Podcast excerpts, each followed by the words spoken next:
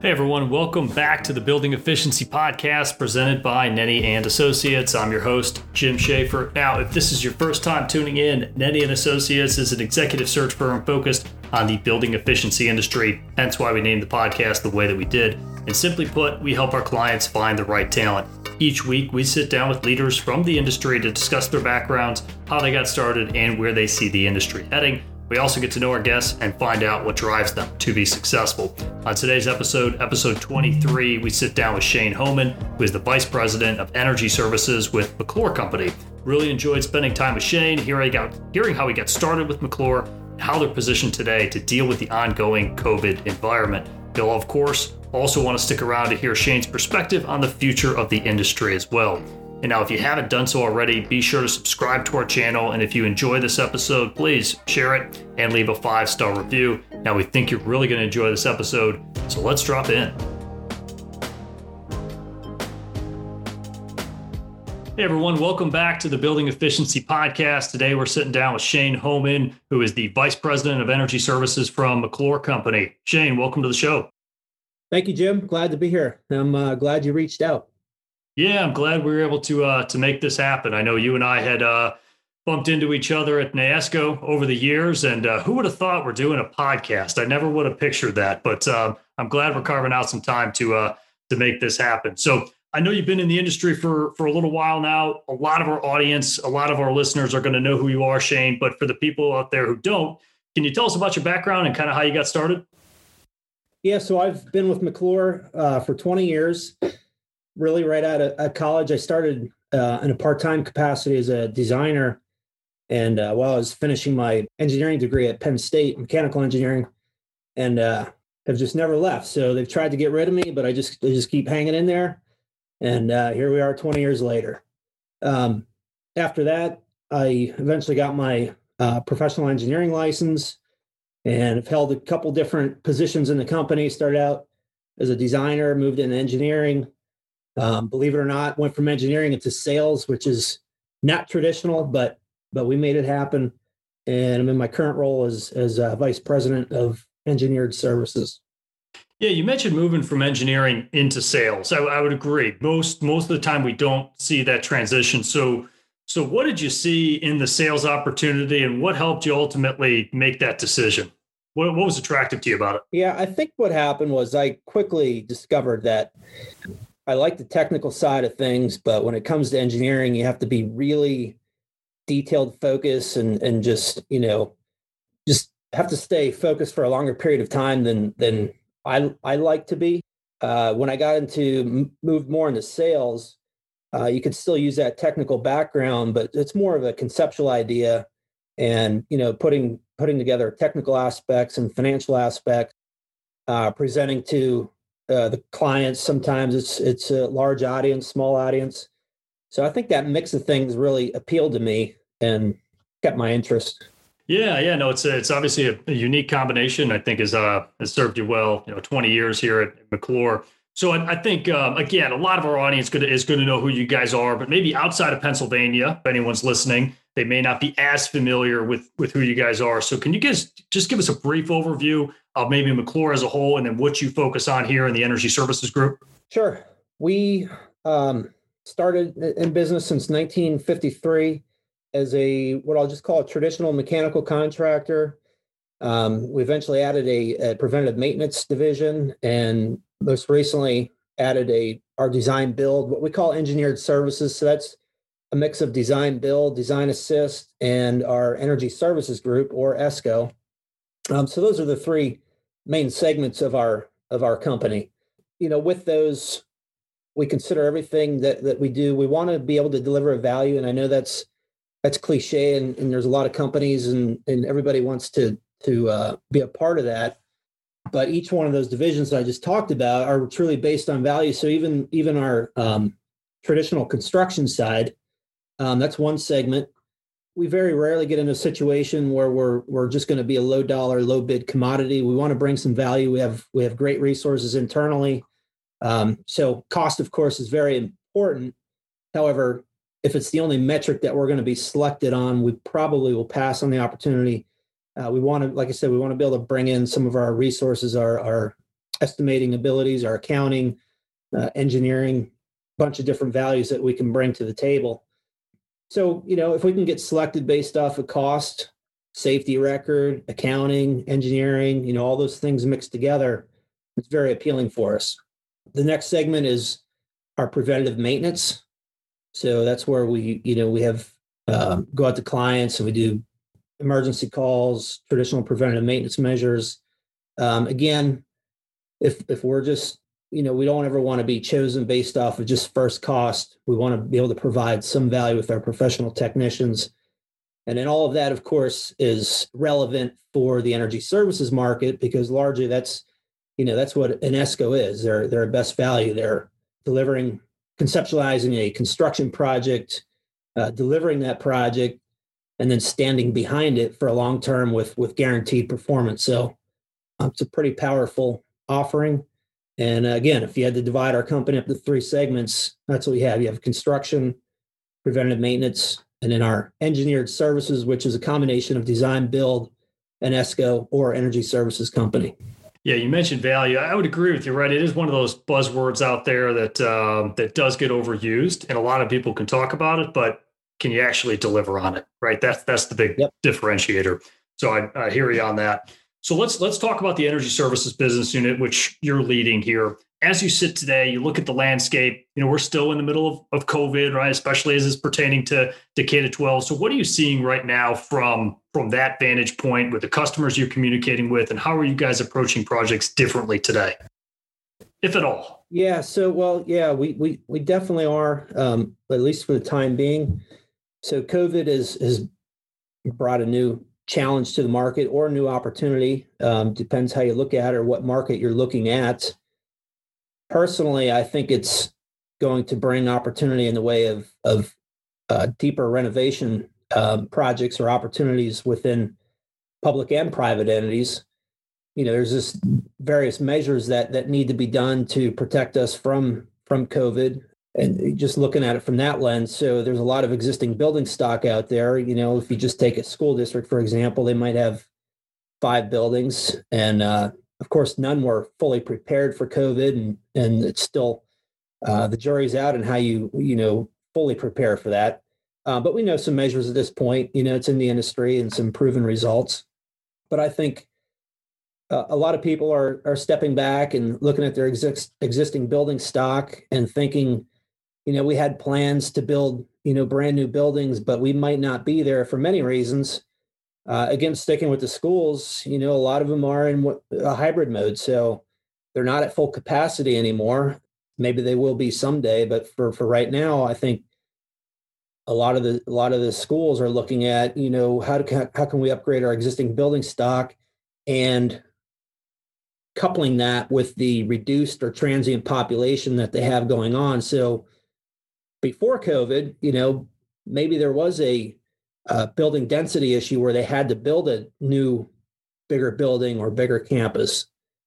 Well, now with the hybrid model, that that changes things. So I, I think I think a lot of people have pumped the brakes and they're they're reverting, you know, looking back towards maybe maybe renovating these, these existing buildings is a better solution, um, which is a great great opportunity for the entire engineered or energy services group or industry, I should say.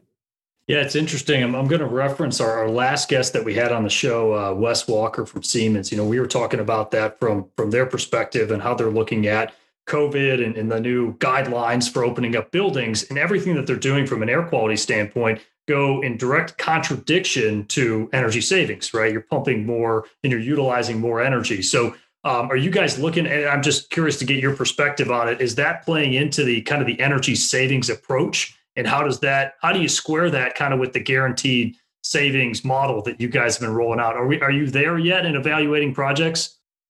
Yeah. So it has is that coming into play? Yeah, exactly. Um, it has to be a part of the, the overall solution or the calculations um, so we can provide a, a proper benchmark. Uh, you know, there's, there's certain instruments or technologies, for example, um, bipolar ionization. It's not a new technology, but it's really come to the forefront since since uh, COVID emerged, and it's a way to clean the air, so to speak, um, at a unitary le- at a unitary level, um, and it also enhances the filtering. So you know, a, a smaller HVAC unit that that's a standalone may not be able to handle a uh, what's called a MERV 13 filter. It's a thicker filter that's that's um, recommends for for mitigating or help mitigate COVID. Uh, so these smaller units can't really handle that, but when you couple it with the bipolar ionization, um, the two of them together really can result in a, in a higher filter rating. It may not get you to the MERV 13 or higher, but it certainly increases it. So those are those are just different technologies that have um, been put in place, you know, since COVID, and and I I'm I don't think we're any different than any other company that we've done more of it in the last three months than we have um, ever. Yeah, it's it's interesting. I think it kind of sets the table for for projecting out into the future, right? Where this is where we're at today. This is what you guys are working with. I know you kind of laid out the history and, and how you guys got started, but if you project out look at, hey, what are you guys looking at as far as like where the industry is heading? Then how is McClure positioned to kind of like capitalize on what future opportunities may exist out there? Yeah, so we're seeing different financing arrangements. You know, all these projects, of course, have a, a financial hitch to them. Uh, one of the easier ones that that everybody um, can get their arms around is is solar. So solar is a, a, a really good technology. Mm-hmm. Um, again, not new by any means, but the hurdle has been in the past of you know how you can get it to financially work. So anybody can yeah, install it, but if it doesn't have a financial payback, you know your your audience certainly gets a little uh, quite a bit smaller. Um, so through power purchase agreements, for example, um, there are some some federal tax incentives, and depending on what state you're in, there could be some some state incentives to help financially offset some of the burden. Uh, but it's a great solution where a, a, public entity, for example, can partner with a private entity, um, extract that tax equity of the private entity, put it into the project, and buy down the uh, the financials for the the system overall. So it's really a, a win-win where you can bring a, a private entity together with a with a uh, public entity and and not only provide you know renewable power but also make it a good financial investment yeah i think we're going to be seeing a lot more of that you know different ways of financing projects and just kind of the evolution of yeah as you referenced public private partnerships there so you know i think that's that's really interesting so shane i wanted to transition to the the last part of the show here same four questions that i asked to every guest who comes on what are your daily non-negotiables? So one is certainly um, employee retention, making employees happy. Um, you know, it's safe to say that that all good companies are made up of of good employees, uh, especially when it comes to a construction company. You know, the assets are really in in the the employees. Um, you know, mm-hmm. we have we have some vans, we have some trucks, we have some tools but those assets are are minuscule compared to you know the employees that we have. So we want to make sure they're happy. They have the tools and technology to to excel, and you know make sure they're having fun doing their their their work and feeling like they're they're accomplishing you know something on a daily basis. So that's that's that's the primary non-negotiable. Yeah, well, I think everyone can can appreciate that for sure. So let's rewind the clock. You're graduating from Penn State or um, maybe you might still be in school. But what what advice would you give to your 22 year old self? Uh, quite a few things. Uh, personally, uh, there's a lot of things I wouldn't recommend, but we'll just we'll leave them personal for now. Um, thank goodness back then there was no smartphones and uh, social media wasn't really a, a deal. But anyways, professionally, um, you know, it's it's I see a lot of young people come in and and um, it just feels like they need to they they feel the the the need to um, follow certain protocol with with growth of their career. Um, my my advice has always been, you know, if you if you just want to follow the traditional project trajectory through your career, that that's fine. But um, at the same time, it's it can be uh, not a great use of time. So if you feel that you have, you know, the desire or whatever whatever's coming to mind at the time, um, just make make sure you pursue it. You know, ask your manager um, if there's something else that you can do. Uh, you just display your your you know where you want where you want to go with your your job and you know make sure that somebody else isn't in charge of your your career path. Uh, so put your don't be afraid to put yourself out there. And what motivates you? What gets you out of bed in the morning? Uh, you know after 20 years i think uh, just seeing seeing the projects come to fruition and then having a, a post project conversation with the clients of you know sharing their experience, good or bad. You know, hopefully most of them are good, but it's it's also uh, advantageous to to hear the you know some things that they think that we can correct. But overall, you know, it's it's still very rewarding after you know after 20 years to hear some some clients' comments of you know they can't believe uh, we accomplished what we did or how how fluid the the project went or the communication. You know, just various aspects. Um, because no two projects are alike. You know, they're they're they all have their challenges. Um, so when you can do you know multiple projects in a row simultaneously and get positive feedback, it's it's very good to hear. And last question here: What do you want your lasting legacy to be? Uh, so. Come on, this yeah. is a softball. No, this is, this is uh, there's a couple different things, but um, I I feel like I've I've pushed our uh, engineered services department into you know looking at new opportunities uh, that we otherwise wouldn't have looked at or maybe not comfortable with. It's new territory, um, and we pursued quite a few of them, and they've they've proven to be you know very fruitful for the company.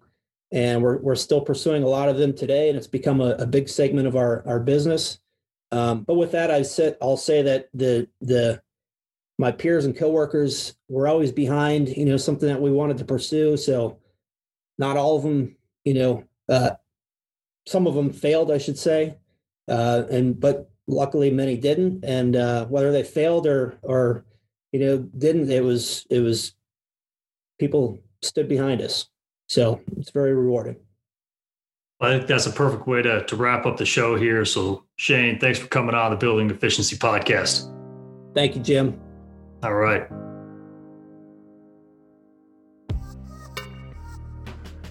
All right, there you have it. Episode 23 with Shane Homan. I hope everyone enjoyed this episode as much as I did. And if you did enjoy it, please be sure to subscribe to our channel wherever you enjoy listening to your favorite podcast. Now, we hope you're sharing this with your friends and colleagues as well. And the one last thing that I would ask here is if you have ideas for future guests from the industry, please reach out to me. We'd love to hear from you, loyal listeners. So until next time, I'm Jim Schaefer, and we'll catch you on the next episode.